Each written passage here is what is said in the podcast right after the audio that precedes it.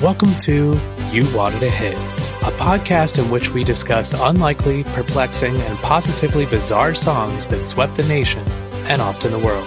Hit songs that, looking back, make us think, how did this get played on the radio? Do people actually like this? Do we like this? Thanks so much for tuning in.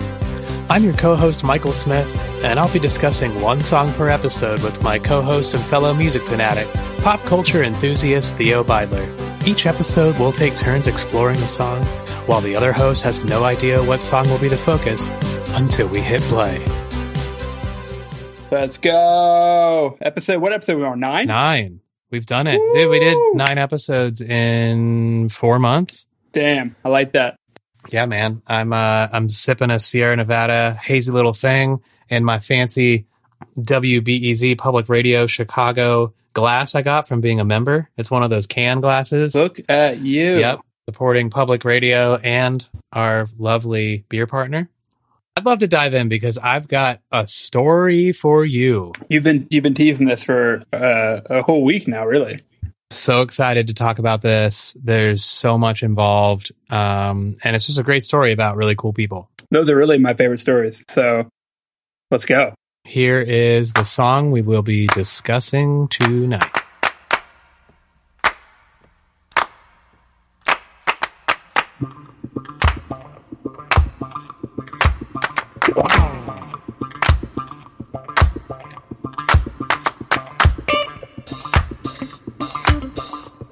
But I feel like I know this. You definitely do.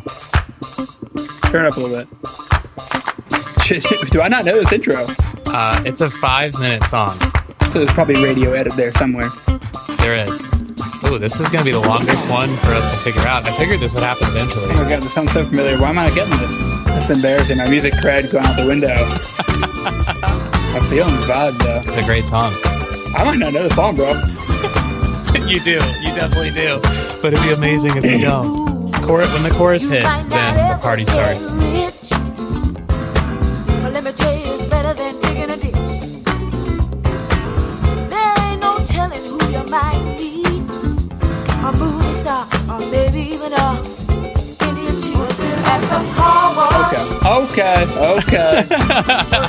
Wow. Come on and sing Yeah, it took me a good like minute there. it with the I don't know that I've ever heard the song in absolute full. I feel like I've just heard like pieces of the song. And what a great song to choose. This would not be one that I would ever think of. So Thank well you.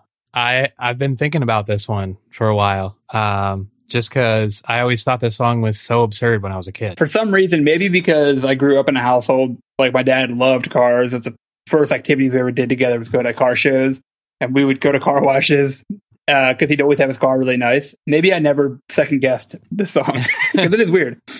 But I was just kind of like, yeah, of course, car washes. about a car wash. Yeah, well, why wouldn't there be a song about a car wash? Uh, do you know who sings this song? It took me a, a good 90 seconds to figure out what song it was. I do not know who sang the song. The song is by Rose Royce, not Rolls Royce, Rose Royce, R O S E. is that a real name or is that a play on words? It's a band.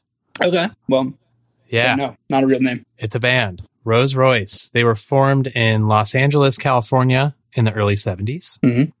Soul and R&B music were exploding and disco and funk were along the way very soon, thanks to labels like Motown and Stax. It's really interesting. There were several like small time young R&B and soul backing bands in the LA area. And they were like kind of competing with each other, like super young, like kids in high school. There were these like killer backing bands that would, you know, take pickup gigs and stuff. Mm. Two friends who were members of separate bands from Inglewood and Watts, respectively. And they're about to graduate high school and they found themselves at a crossroad where they thought, well, am I going to uh, go to college? Am I going to work, uh, you know, regular nine to five job? Or am I going to go for the music thing? Heard this story before. right? So they decided they were going to do the music thing. And these musicians were drummer Henry Garner and trumpet player and vocalist Kenny Copeland. Mm. They decided to join forces and form the group Total Concept Unlimited. Okay. That sounds like a weird shell company that It is like operating sweatshop trying to become like a name brand here. Yeah, they they formed this band with this kind of absurd name, not to be confused with Public Image Limited, which was Johnny Rotten's industrial band in the eighties. I did not know that either. I think it's still together. So two more friends, fellow trumpet player Freddie Dunn and sax player Michael Moore, not to be confused with the documentarian Ma- Michael Moore. I would not have been confused with that. No. That would have been a wild story. It really would have been, but I cannot imagine documentary Michael Moore uh, being in a 70s funk band by any means for so many reasons. they joined the band as well. And then they searched for a bassist, guitarist, and keys player. And they had a band. We got a lot of members here. Oh, we do. Yes. They had a horn section. So that just adds a few members automatically. True. So after the band had some chemistry under their belts, they auditioned for Motown singer songwriter Edwin Starr. Mm. Do you know Edwin Starr? I believe I probably know his music, but I do not know him by name. Not to be confused with Edwin McCain. This is Edwin Starr. Oh, yeah. See, why couldn't you give me a song like this? Jumps right into the chorus. Everyone knows it from the first beat. Nah, you had to play with me. Give me some fucking minute long wind up intro. Hey, it's a great intro. It really is. It, really builds that. Once that chorus hits, it's just such a good feeling. It is. They auditioned for Edwin Starr, who was on Motown, got the gig, and Edwin Starr was later, after they were his backing band, and I think this is the band in war, uh, was backed by the Detroit virtuoso rock band Black Merda, who are like a part of all kinds of hits. Total Concept lim- Unlimited. It's even a mouthful to say. Uh, let's call them TCU. Uh, TCU toured with Edwin all over England because Okay. Edwin had become kind of a northern soul star in England. So he was kind of part of that scene, even though he was American. They toured England with Edwin, came back to the States, and Edwin took them to Detroit. And they were hanging out, and Edwin introduced the band to his friend Norman Whitfield Yeah. famed Motown producer and songwriter who had worked with Marvin Gaye, The Temptations, Gladys Knight, The Pointer Sisters. Big deal. Big deal of a guy. So uh, he's written tons of songs we know and love. He's also credited as one of the creators of the Motown sound and the late 60s subgenre of psychedelic soul. So very important music figure. Also, a little little uh, side note here. Norman took over Smokey Robinson's role as the main producer for the Temptations in 1966 because his song with them, which was Ain't Too Proud to Beg, performed better than Robinson's Get Ready on the pop charts. But they were like both huge hits. Love it, though. Love it. But Motown was like, all right, Smokey Robinson, get the fuck out of here.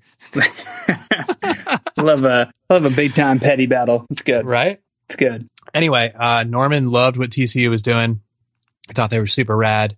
Uh, and he also thought that their band name was a mouthful and no one could remember Well, it. yeah, he's right there. So they changed it to Magic Wand.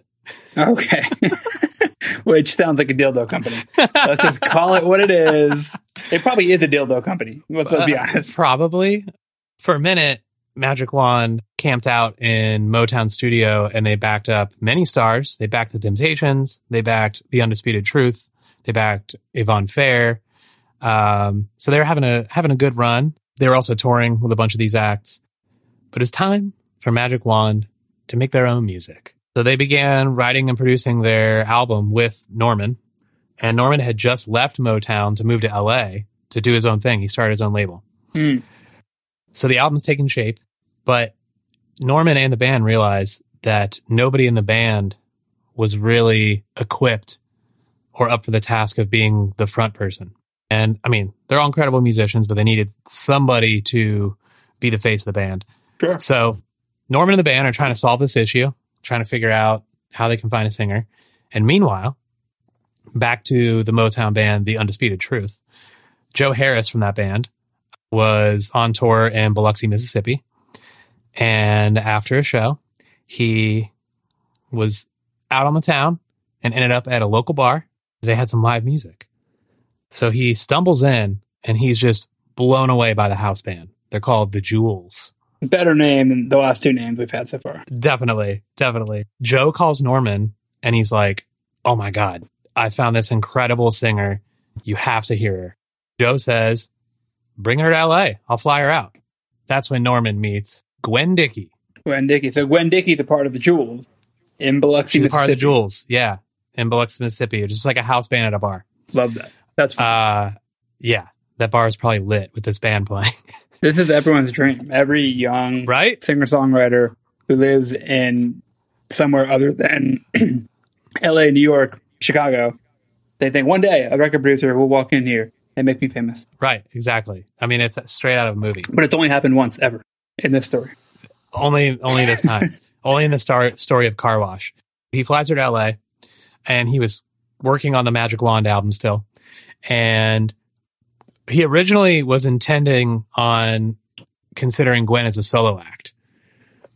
But when he saw her energy when she performed, he knew that he'd accidentally found the new front woman for Magic Wand. Love it. Gwen starts playing with the band, and turns out the name Gwen Dickey wasn't really doing it for a stage name. For I kind of like it. I kind of like it too. I don't know what it was they didn't like about it, but Gwen Dickey and the Magic Wands. I mean, come on. right? Norman started calling Gwen Rose Norwalt. Uh, That's a lot better. Yeah. what? It was kind of a joke because uh, Norwalt was a combination of his name and Walter, his sound engineer, okay. but it stuck. And Gwen was like, Really? Rose Norwalt? And Norman told Gwen, The next time you go home, you'll be so famous, they'll be running down the street calling your name. okay. Nice prediction. there was an interview actually just a few weeks ago uh, in the Guardian about Car Wash with Gwen and some of the other members of the band, Oh, well. and she said that when Norman said that, she thought he was out of his mind. Well, yeah. Now that Gwen, aka Rose, was the face of the band, the group had yet another name change. This time to Rose Royce, a play on words based on the Taurus luxury car. And they were thinking that Rose the singer is classy, but the band performs like a top of the line car, Ooh, I like that. I like that. which is actually pretty great. That is good. It's a lot better like than it. their last two names. I like that. It's a good vibe So- to it. Rolls Royce. So now their singer has a bad stage name, but the band's got a great name. Yeah. So the new lineup, uh, the new name, got back to work on their debut album. While they're in the studio in LA, Norman receives a call from MCA Records. MCA was searching for a band to soundtrack a new comedy film, and they thought Norman's taste would match the vibe they were going for. Mm. The film and title was Car Wash, Woo!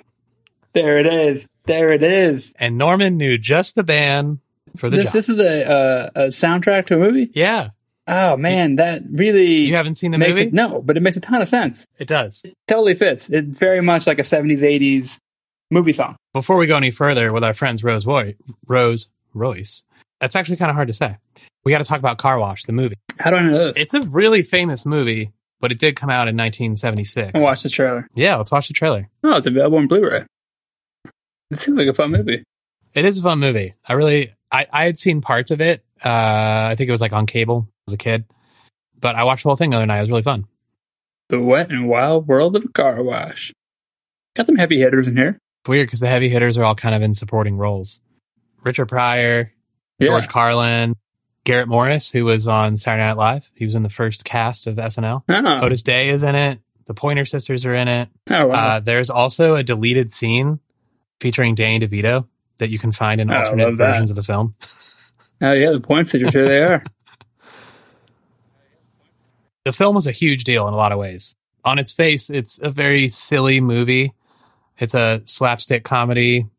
You know, it's got a lot of puns, a lot of lowbrow humor, but it's got a lot of commentary and cultural significance that's that's far beyond that. Not quite blazing saddles, but it kind of sits in a similar place.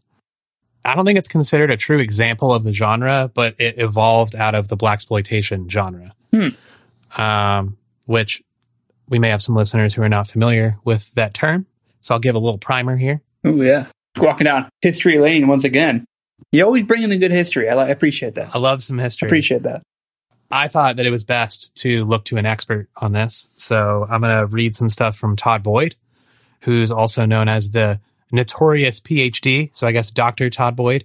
He's the chair for study of race and popular culture at the University of Southern California's School of Cinematic Arts. I must also mention that he recently appeared on the ESPN documentary series The Last Dance, Go Bulls. Ooh.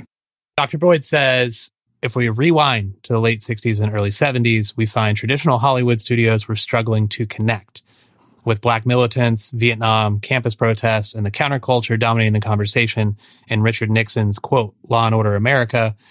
Watching the nightly news often seemed more compelling than paying attention to anything that might have been playing at the local movie theater.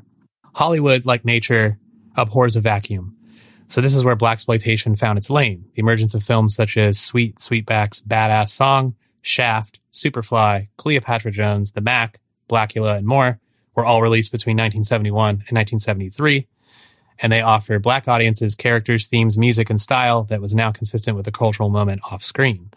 The cool, sexual, powerful, conscious, irreverent, nonchalant, quick witted demeanor of these new ultra hip films spoke to these audiences in a language that they both understood and enjoyed. Hmm. At the same time, these low budget productions produced high profit margins for the struggling studios, and for a time, urban audiences of color and studio suits were pleased with the results. However, of course, the haters would emerge to rain criticism, contempt, and suspicion upon the cinematic parade making its way through the movie houses of Black America.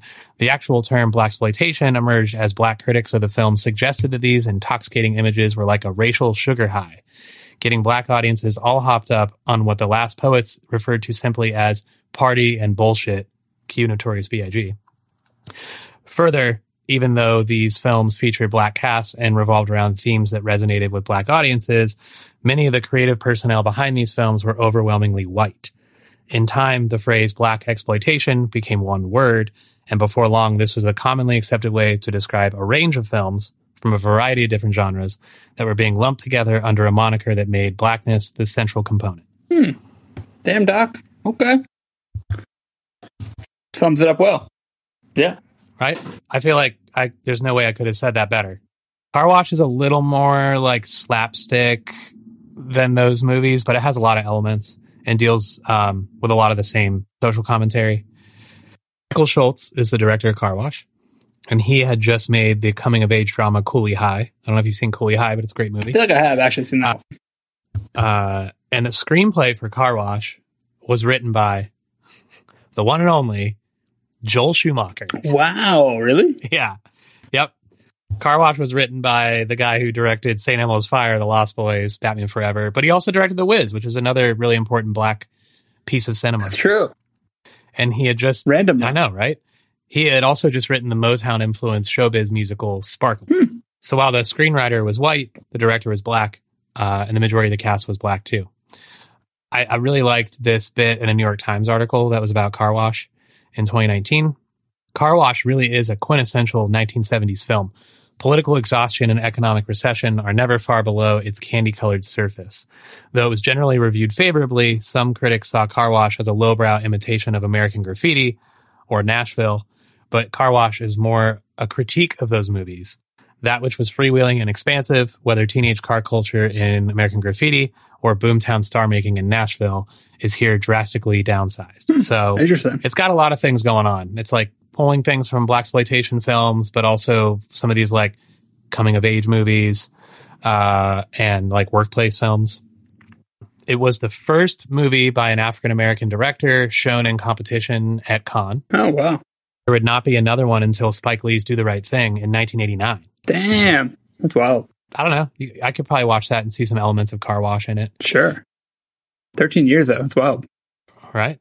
Schultz serves as the template himself. He directed more feature length Hollywood movies than any black director before Spike Lee. Fuck yeah.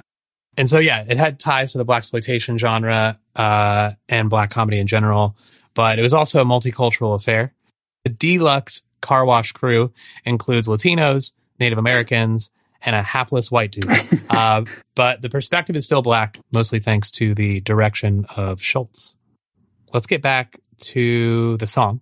That's right. That's why we're here. Yeah, that's why we're here. This is, a, this is a music podcast, God damn it! I thought I was in some fucking movie podcast all of a sudden. the movie is fascinating.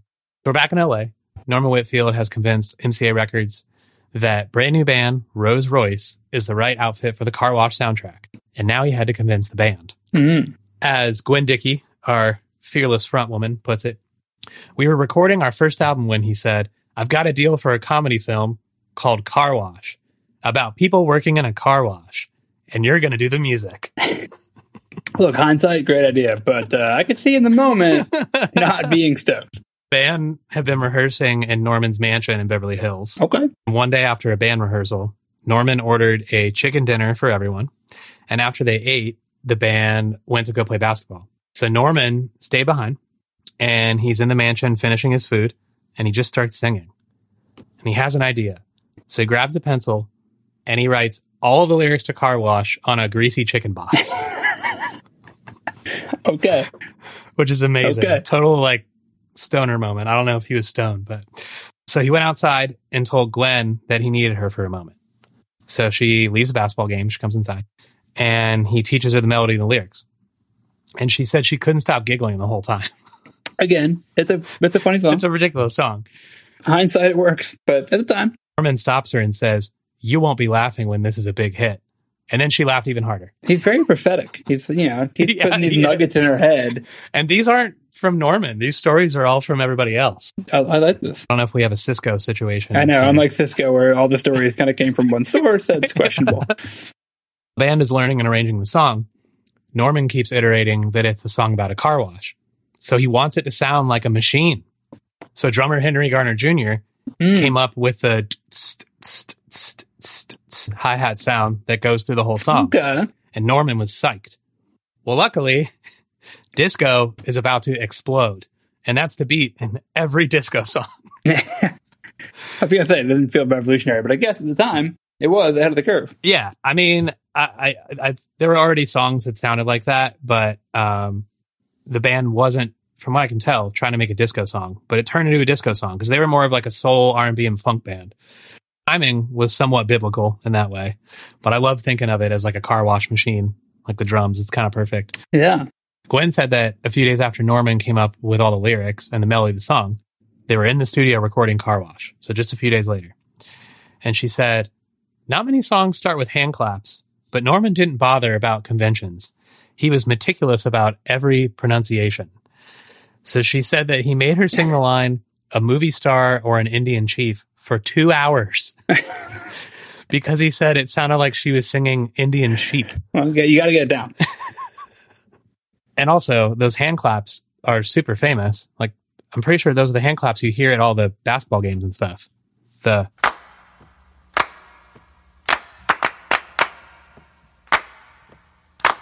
Does it start I'm here? pretty sure I looked it up. I searched all kinds of things, and I'm pretty sure it's from this song. okay, I'll take your word for it. So Norman was right Damn. about that too. Henry also elaborated a little more on the band's hesitancy. He said while recording in the studio, the band kept whispering to each other, "This will never be a hit. We're literally singing about a car wash." Again, in hindsight, yes, but I get it. And he said, but we never said anything to Norman about it. he said, and thank God we didn't. Garner also said that Norman absolutely drilled the band until every note was perfect, just like Gwen was saying. And as Garner put it, he turned them from untrained horses into thoroughbreds. So this is when Rose Royce became Rose Royce. Um, the rest of the album was pieced together with parts of the debut album that they've been recording. So the debut album became the soundtrack to the movie. Essentially, all the songs are by them, uh, except one is uh, Richard Pryor. Well, I wonder how that. So, wait, did MCA were like, "Fuck yeah, this song's amazing"? What else do they have, or how did this all come about? They were looking for a soundtrack that was just one band because that was kind of popular in the I guess so. 70s. Yeah. Uh, oh, that's cool. them. Well, I guess people still do that now, like Kendrick Lamar, Black Panther, and um, Yeah, but I feel like they do it now because it was such a thing in the seventies and eighties. well, the album also featured uh, the Pointer Sisters, and uh, apparently Norman had them do endless takes as well. Yes, the Pointer Sisters. He made them do the same thing that Rose Royce was doing, and just do it over and over and over again. He sounds like he was kind of a madman, but he's a genius. I think most producers are. Yeah, I think so. Uh, total perfectionist. Hmm, speaking of perfection, you're drinking a perfect beer, and I'm going to get myself one too because I'm out of one. For the sound of happiness. Ah, look to Sierra Nevada. Sierra Nevada. Because no other cans make that sound. the song Car Wash is finished. The album Car Wash is finished. And MCA digs it. Now it's time to finish the movie. Mm. So remember Henry, our drummer friend, Yes. Well, he asked Norman what the plot of the film was, and Norman said, "It's what happens at an everyday car wash." That's the story. Can you imagine going to a Hollywood boardroom and be like, all right, guys, I got an idea. Everyday car wash. Yeah, and? Well, that's it. that's what we got. That's it. And the movie's like that. There's really no plot to the film. It's just a day. It's a day in the life kind of movie. It's kind of like Dazed and Confused. Actually, actually, I would I would compare the movies. hey, I It's love those similar genre. style movies. It's great because the album's done, but the band hasn't read the script, hadn't seen any of the film. They had no idea at all anything about They it. don't care. I love it. No, this is great. This is a very backing band mentality where it's like, this is not like, for them, it's kind of like, let's see if it works. And if it doesn't work, we'll just do something different. No big deal. I respect it. Which is kind of great. We'll just uh, we'll go back to back in the Temptations. That's Yeah. fine. I would imagine. I didn't read anything about this, but I would think that MCA, because think about it, Norman's starting his new record label. The band's on the label. It's all out of his own pocket. MCA is now paying for the album. So great deal. So let's just make the whole album about a car wash. Fuck Sure. it. Get the album done. Hashtag sponsored content. Yeah, they're kicking in LA. They're in a mansion. Yeah, they're playing basketball, recording. I'm like, life is good. So after the music's done, the members of Rolls Royce got to visit the film set, and they were especially excited to meet Richard Pryor, who was one of the biggest movie stars in the world because he had just transitioned from stand-up comedy to the movies. He was about to be in Superman three. I mean, come on, Yeah. it's huge. The film wrap shooting was edited. The music was added. All's well in car wash world. However, Universal decides to put the movie on hold after all that. And guess what? White executives at the company were hesitant about how, quote, black the movie was, Mm. and they didn't know how to market it. Yeah, file that into the category of uh, phrases that didn't uh, didn't go well. Yeah. Uh, how about hire some black people? Yeah, So then someone, I don't know who, suggested that they lead the movie promo with the song itself, which was a novel idea at the time. oh, interesting. Well, that's what they did. They sent the song to radio. They got the records in the stores. They pump up the music in the movie trailer. And then the song is a huge hit, Interesting. which is definitely a risk because it's an unknown band singing about working at a fucking car wash and no one's seen the movie. This is wild. So, I mean, interesting take. I'm sure MCA put some real money behind it. oh, yeah, for sure. Yeah, radio promotion. And again, it's right when disco is like blowing up. The song's huge. The movie's done. And they premiere the movie. And at the premiere, the I think the song plays like five minutes into the movie. It's like whenever they they really start showing the people working at the car wash.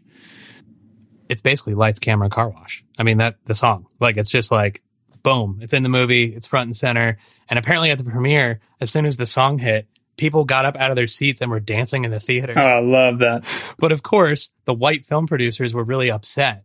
And they were like, sit down, sit down and watch the film. But everyone was so distracted by this song that totally slaps. Oh, I love it. So uh, we should watch the clip um, of when the song comes Yeah. in in the movie, just to get just to get an idea here. All right, Where they're doing it like it's playing from the radio. Classic movie trope. Great trope. That dude's like my favorite character in the movie. He's great. One smoking a cigar. Yeah, total like working class hero. Very cool. Hip trip. Guaranteed to put more dip in your hip or glide in Oh, there's the hapless white dude. Yes. He's uh he's like a Indeed. total commie, and he he wears that he has Mao Zedong on his shirt, and he keeps talking about communism. I thought that's who that was. I was going to ask. Yeah. sound live and in full living color. More pleasure per pound. Get down. I mean, look at this. Like, you don't need a music video. This is so cool. This is great. The the intro really works with full setup here. Oh, it's so good. Also, a very 70s, 90s thing, 70s, 80s thing to have the full song. In the, Oh yeah. You know, back in the 90s, you had like maybe the song would be like in the background a little bit here and there. You're like, oh yeah, that's the Bulwark song. But like, this is front and center for the full five minutes probably. Yep. See, it, it's really, it actually does really have like a dazed and confused vibe. It definitely does, yeah. So yeah, picture all the people in the theater up out of their seats dancing while this movie's on. Like it's a great mental picture. I love it. But I can also see all the fucking producers being like, I love this one scene. The lighting here is so good. Cinematography. Oh my god, you guys aren't paying attention. yeah. Meanwhile, Joel Schumacher is probably like doing the hustle in the corner. Manpower and steam. Yeah. We get the best hand job in town. Oh, I love this. This is totally my kind of movie. It's great. It's really good. There's some. There's some. I was home alone watching it, and I was laughing aloud just by myself. See, think about the the symbols and then the the car wash machine. I'm thoroughly enjoying this. So clearly, these movie producers just didn't get that the song is the movie. I mean, the movie's great, but the Sure. song made the movie. Is there another example of that? Uh, Ghostbusters. I don't know if the song came out yeah. before the movie or what. Oh, that's a good question. If there's Uh, another, Weird Science, maybe. Uh, yeah. like oh, Men in Black. that's what I was thinking. But still, There's no way that movie would have been that big without that song. It's probably true. Yeah. That song was massive, Yeah. and you don't need to see the movie because the song is just the plot of the movie. Yeah. yeah. I guess that is the best example. Uh, but I think this song is different because it's like Men in Black is a very specific thing. Yeah. It's written. Like, it's- that song is written because of the movie. and like this was written because of the movie, but like Norman hadn't seen the movie or read the script, and he's just he wrote a song Right. about working at a car wash, and the song is Yeah. just about working at a car wash. The song's not about the Right. movie. right. Right. That's why I think it's very different. Yeah, and that's why I think it's more of an unlikely hit. I mean, I mean, it, it helped kick off three decades of film studios using songs and soundtracks to lead promotion efforts for the films. I mean, I think that Car Wash is one of the very first that did this, and that was That's wild. because these white idiots didn't know how to market the movie, and some smart person was like, "Well, the song kicks ass, so just leave with that." I mean, pretty easy. And then audiences of all demographics love the movie and the song and back to my childhood, like there were so many movies I feel like where the song was a hit and the movie tanked. Like, The 90s were full of that. so it wasn't always tried Yeah. and true. Yeah. Um, so the movie's still a classic. It's aged brilliantly over time. It's a monumental part of pop culture cinema, and it influenced countless workplace comedies after it, for better or worse. I don't know if we would have had Office Space if we didn't have Car Wash. Ooh, interesting. The same New York Times article that I was referencing talked about the song's context in the movie. It says the contradictions between their labor and our leisure are manifest in the irresistible title song, punctuated by the exhortation work and work and work. The song by the soul group Rose Royce explains that while the deluxe is no place to be if you plan on being a star, never mind that at least in the final credits, just about everyone gets to be one, it's better than digging a ditch. Well, what isn't? Heard over the radio, the tune sets the deluxe employees bopping while they work in a speeded up version of the funky robot dance. Has a $3 an hour job ever been more? Shortly after the movie came out, uh, Norman's prediction came true as the band set out on tour. And at their first show in Miami, people were running after Rose Royce's tour bus, screaming Gwen's name or her stage name, Rose Norwalt. Norman Whitfield won the Best Music Award at the Cannes Film Festival. And the album received the Grammy for Best Motion Picture Score Album of the Year. What did it beat out? Do we know? Car Wash, Rich Man, Poor Man, Taxi Driver, Three Days of the Condor, One Flew Over the Cuckoo's Nest, and The Omen. And Car Wash beat all these movies. Well, can't beat a hit. The Car Wash soundtrack ended up being a double album, and it was the band's debut. Car Wash was their debut single.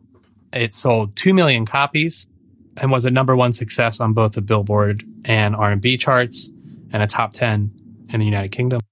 The song held the song held the number one spot on the Billboard Hot 100 for a week from January 23rd to January 29th, 1977. It had replaced I Wish by Stevie Wonder and then Torn Between Two Lovers by Mary McGregor, then replaced Car Wash. Do I know? I don't know. It sounds familiar. Um, I'm gonna listen to it real quick. Wait, Torn Between Two Lovers. Gotta say, it's very different than Car Wash. um, I've never heard the song, actually. Uh, it's not very good. I can't imagine. This is bullshit that this replaced Car Wash. Right? The car Wash deserved at least three weeks number one. Hey, it hit number one, and not every song we talk about hits number one. It's fair. The Car Wash soundtrack, uh, which is entirely recorded again by the band and Norman Whitfield, spawned two more successful singles by the band. I Want to Get Next to You. And I'm Going Down. I'm going down. There are so many sexual innuendos in this podcast. Always. I'm Going Down was later covered in 1994 by Mary J. Blige. Oh, cool. Um, yeah, I Want to Get Next to You reached number 10 on the Billboard Hot 100. So, I mean, this album slayed. Good for them. It's also been sampled quite a bit.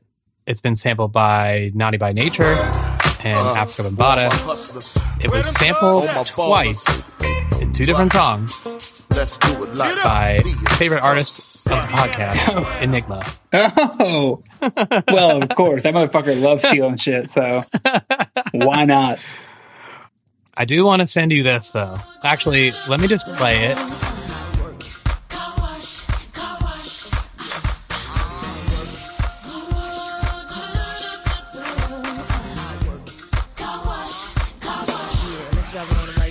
This is fire. I like this. You know who it is? Be- Is it Ben? No. Oh, it's something bad. Oh, it's uh. I know this. I'm blanking. Give it to me. It's Christina Aguilera. Oh, I was thinking that. Who's that? Is that Missy? Yeah, Missy. Yeah. This is so 90s. Missy Elliott and Christina Aguilera. Love So it was that. 2004, and it was recorded for the Shark Tale soundtrack, another Will Smith film. Oh, sorry, sorry. I get the 90s and the early 2000s. My TRL blend together. Wait, I've never seen the movie. Will Smith as a fish is uh, kind of mind-boggling. And those of you uh, at home, uh, Missy is what I believe to be an animated sturgeon, and Christina Aguilera, I believe, is a lion's mane jellyfish. Those are my best guesses after Google imaging. Uh, I was searching for these animals, trying to figure out which ones they were. I'm glad you you did the research here on uh, marine biology. Hey, we do our research on this podcast. I gotta say, this uh, the CGI does not uh, hold up. It's real bad. It's bad. It's really bad. Spent all their money on Will Smith, Missy Elliott, and Christina Aguilera. There is also a cover of this song that is another CG animated version. Uh, I couldn't find the video, but you can find the audio. Uh, it's from the Veggie Tales album, Bob the Tomato and Larry the Cucumber sing the 70s. Wow, this is kind of kids corner because It kind of is a kids. I think we have a kids corner. it's not kids Bob, but it is Christian veggie Bob, so it kind of counts. the Veggie Tales version of this song. You, you couldn't find the animation? No, I, I, maybe they never animated it. It was just on the album. But uh, here you go. Uh, Enjoy. To me, that's suspect. I want to see a fucking like zucchini singing this. All right. Wait, pause real quick. Sorry. Uh, the that whole clap beat. You're right. Like that is probably what Enigma copied multiple times. Like it's not the car wash part. It's like this beat is it could work for so many things. I didn't listen to the song, but I'm sure that's what Afrika Bambaataa Yeah. too. It's iconic. It really is. Larry the cucumber kind of looks like uh, Dave, little Dick, little Dicky, doesn't it? Yes, yes. Man, I love that show. You- You're feeling the VeggieTales version? Kind of am. I mean, what's not to feel? You know. Um, there's another notable cover uh, by Grammy Award-winning jazz bassist Christian McBride. It's on one of his live albums. Uh, check it out later. It's it's cool. It's like just like a va- like a really jazzy version of Car Wash. Okay. Cool. I'm into that. What happened with Rose Royce after this song? They really wanted to offset any negative publicity regarding their legitimacy. Like we're a real band. We're not just a car I could see that being an so issue. they released so their follow-up album was called Rose Royce 2 in full bloom. sure. And bloom it did. The group returned to the top 10 Hmm. with two songs, Do Your Dance and Ooh Boy, Hmm. which the band says silenced all critics. Uh, in 1978, they released their third album, Rose Royce 3, Strikes Again, which featured two more singles that reached the Billboard R&B top five. Uh, they then had a few songs that like roamed, you know, they got on the charts, but they weren't, they weren't as big as their previous songs, but they remained huge in England and they remained a marquee attraction there. I think their connection to Northern Soul and Edwin Starr uh, helped with that. Gwen, aka Rose, left the band in 1980 for a solo career. She actually moved to the UK, where she remains a popular performer. Damn. In 1993, she released her debut solo album, Time to Change, which spawned the single Don't Stop. Uh, in 1994, uh, she released a Chaka Khan cover that got some traction. In 1998, she did a duet with Jay Z, Yeah. which was a cover of Rose Royce's hit "Wishing on a Star." It that peaked at number 13 on the UK singles chart. So I think Jay Z even rode the wave of them being popular. Yeah, I in the love UK that. Why and had a UK hit. Um, she also did a song with Lil Romeo. Damn. She did some guest vocals on a song. That's a throwback. Uh, she also ended up doing theater and musicals in England and was in major productions that toured throughout the UK. And she was a frequent European tour mate supporting James Brown in the years leading up to his passing. Whoa. Something pretty remarkable about Gwen. In 2010, she suffered a spinal cord injury in her London home, leaving her reliant on a wheelchair. And she still performs concerts to this day in her wheelchair, Damn. which is awesome, I love that. which is very cool. She was doing the Dave Grohl before Dave Grohl even broke his leg. right? Obviously, awful that, that what happened to her, but I love how she persevered. So that's the story of Car Wash, I love it. right? It was great. That was a really fun story. Yeah, I thought so too. I feel like we all we learned a lot. Thrown Mhm. back in the seventies culture. I'm excited now to watch the movie Car Wash. Yeah, I can't wait till you text me and you're like, I just lit up a J watching Car Wash. I'm more of an edibles guy when it comes to the uh, the weed, but uh, but yeah, Hey, I'm man, gonna watch it. We're I'm sitting down it, yeah. watching Car Wash. I invited 12 of my buddies over to watch Car Wash. To get- plant the seed in their heads. That's a wrap on this episode of You Wanted a Hit. Thanks for listening. We hope you enjoyed it. Good luck getting car wash out of your head. Please remember to subscribe so you know when the next episode is out. And if you listen on Apple, write a review, but only if it's nice. Follow us on Twitter at YWAHpod and let us know what you think. Or tell us what we missed by sending us an email at YWAHpod at gmail.com. Lastly, share with a friend if you had a good time. This podcast was researched, produced, recorded, and edited by me and Theo Beidler, and our theme music is by Air Doctor. We'll see you next time.